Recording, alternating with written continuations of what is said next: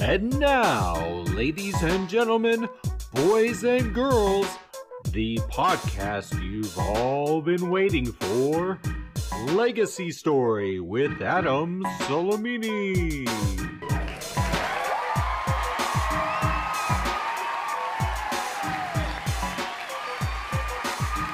Wow, thank you, thank you.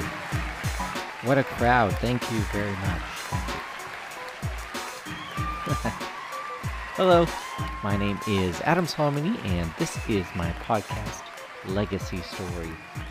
And uh, just a quick story, real quick, of how that crowd came about. Crowd is really uh, there to help pump me up, get me ready. You know, when I was in music, that was always one of the things that I always fed off of, and that was the crowd. I figured, hey, I need to get a crowd to pump me up at the very beginning. Since I can't do this live, let's go ahead and throw the crowd in there.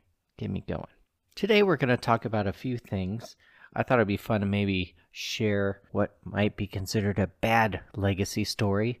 Uh, and as I had mentioned in the last episode, uh, we're going to just take a little trip back into history and pick out a few things that would be considered legacy stories. And I said, what the heck? Why not just do uh, a bad legacy story and a good legacy story? So we'll get to both of those. You know, ultimately, this podcast is meant to rekindle your own legacy story, the memories that you have, and ignite a desire to create even more legacy stories. So let's get into it. Man, are we living in some crazy times or what? We, of course, are all experiencing uh, what COVID has offered the world. Now there are new strains. Some of these strains are reported to be a little bit more crazy than the original COVID. Um, so we are all, of course, bracing for that. And the political polarization in the United States is just on a whole different level. I don't think I've ever seen it before. So I have a close group of friends, and we make it a point not to talk politics whatsoever because we run the full spectrum centrists, people that are leaning left and right, and there really isn't anything bad with any of that. Why we are able to coexist in this friendship without letting politics get in the way is I think we have a really good understanding that national politics really don't affect you as much as local politics do, what's happening locally and around you. And ultimately, regardless of position on any particular subject, there are more things in common than things that we do not have in common. So I believe that's why uh, we've been friends for decades and decades in our small group. Some of them have been best friends since elementary school. But yeah, we definitely are dealing with some unique times. That got me to thinking. Let's talk about a bad legacy story. And uh, since uh, COVID is on everybody's mind, I thought I would talk a little bit about Typhoid Mary. Now, Typhoid Mary, her real name was Mary Mallon. I believe that's how you pronounce it who was an Irish born woman. She lived from 1869 to 1938, but she was actually believed to have infected 53 people with typhoid fever, three of whom died. The first person in the United States identified as an asymptomatic carrier of the disease. Now, while she had the disease, it has been said that she was actually born with typhoid because her mother was infected with typhoid during pregnancy. But she persisted in working as a cook where she actually exposed others to the disease and she worked for uh, multiple people in new york city i believe it was eight families eight or nine families seven of which uh, contracted typhoid. Her new name eventually became Typhoid Mary. That's how people now know her. But what happened was there was a, a guy who was assigned to kind of investigate this outbreak.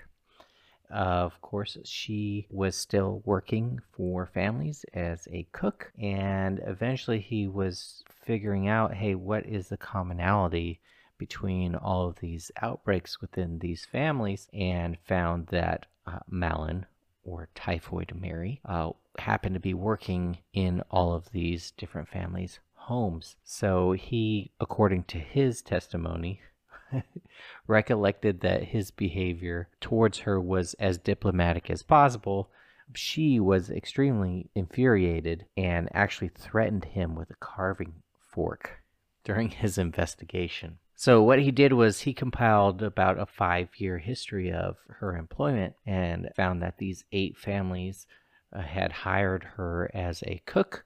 Seven of those families happened to have contracted typhoid fever. Now, she refused to cooperate in much of this investigation, and the reason for that was she believed that typhoid was everywhere and that outbreaks had happened because of contaminated food and water, and it wasn't her. So, because she wasn't cooperating, uh, eventually uh, New York had had about enough, and she was arrested as a public health threat under a few codes of the Greater New York Charter. Now, she was forced into an ambulance by about five policemen, and there was a doctor, and at some point had to sit on her to restrain her. She was not having it. Eventually, she was transported to uh, Willard Parker Hospital, and she was actually forced to give samples for four days. She was not allowed to get up and use the bathroom on her own. They basically watched her and eventually were able to collect some stool samples. Sounds fun. I really would not want to be one of those nurses. Now, this is kind of disgusting. Under questioning, Mallon admitted that she almost never washed her hands while cooking. Now, this was not unusual at the time. The germ theory of disease still was not fully accepted, and having to wash your hands all the time, uh, which probably made the spread of typhoid that much more worse. So, in March of 1907, Typhoid Mary was sentenced to quarantine on North Brother Island. So, the gentleman who actually had to investigate her, decided to write an article in the Journal of American Medical Association. Miss Mallon attracted a lot of media attention after that article, and that is where she actually received the name Typhoid Mary. Now, at the time, not all medical experts supported the decision to forcibly quarantine people, including Typhoid Mary. They argued that she just had to be taught to carefully treat her condition and ensure that she would not transmit typhoid to others. They felt it was an overly strict punishment. Now, according to Typhoid Mary, she suffered from nervous breakdowns after her arrest and forcible transportation to the hospital. She actually tried to sue the New York Health Department, but her complaint was denied. Now, in an interesting twist, she never believed that she was a carrier, and with the help of a friend, she actually sent several samples to an independent New York laboratory, and all actually came back negative for typhoid. On North Brother Island, where she was quarantined, almost 25% of her analysis from March 1907 to June 1909 were also negative. After almost three years of being quarantined on this island, the New York State Commissioner of Health decided that disease carriers should no longer be kept in isolation and that she could be freed along with anybody else that was being held in isolation. And she had to, of course, agree that she would no longer be a cook. So she left the island, agreeing not to be a cook, and became a laundress which meant that she cut her pay in almost half because that did not pay as much as what a cook was being paid at the time. Now, at some point, she wounded her arm and the wound became infected, and that meant that she could not work at all for six months. And after several unsuccessful years where she wasn't making a lot of money, she went back to cooking. Probably not a good idea. So she used fake names and took jobs as a cook against the explicit instructions of health authorities. Now, no agencies that hired servants for upscale families would offer her any type of employment. So she actually went and worked for restaurants and hotels and spa centers. So, hey, instead of just infecting a family, now she's working in places with mass amounts of people. And almost wherever she worked, there were outbreaks of typhoid. But she changed jobs so frequently that the original investigator who was trying to find her was unable to. In 1915, Typhoid Mary started working at Sloan Hospital for Women in New York City.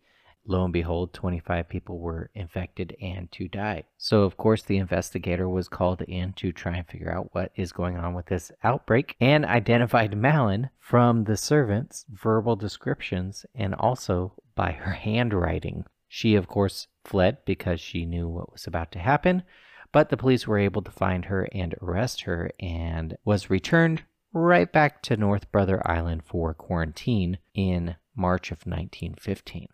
Not a lot is known about her life in the second quarantine, but she remained on North Brother Island for more than 23 years, so long that the authorities gave her a private one story cottage. Now, she wasn't stuck there forever. She actually was allowed to take day trips to the mainland about three years into her stay. So she remained on the island until her death.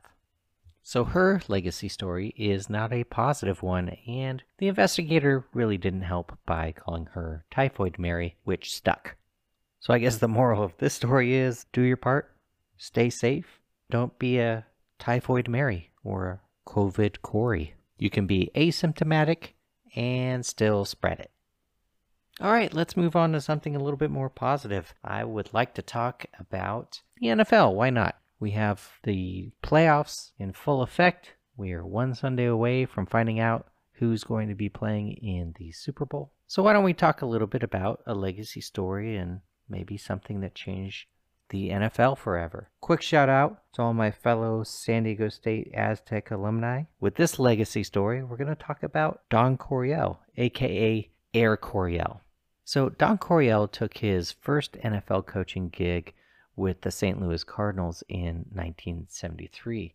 But before that, he was actually the head coach for San Diego State football. And he actually led them to a 104 and 19 and 2 record during his tenure there. Uh, one of the greatest coaches of all times, especially for San Diego State. At the time, the NFL didn't look anywhere close to how we see it today. The pro set offense, which emphasized the running game and play action passing, was the norm. What set his style of offense into motion at SDSU really was he was having a hard time recruiting against the likes of USC and UCLA. So what he had to do is he had to figure out a way to target quarterbacks and wide receivers over running backs and offensive linemen. So what he did was he created an offense that was geared towards the quarterback and the wide receiver, and it became more of a passing offense rather than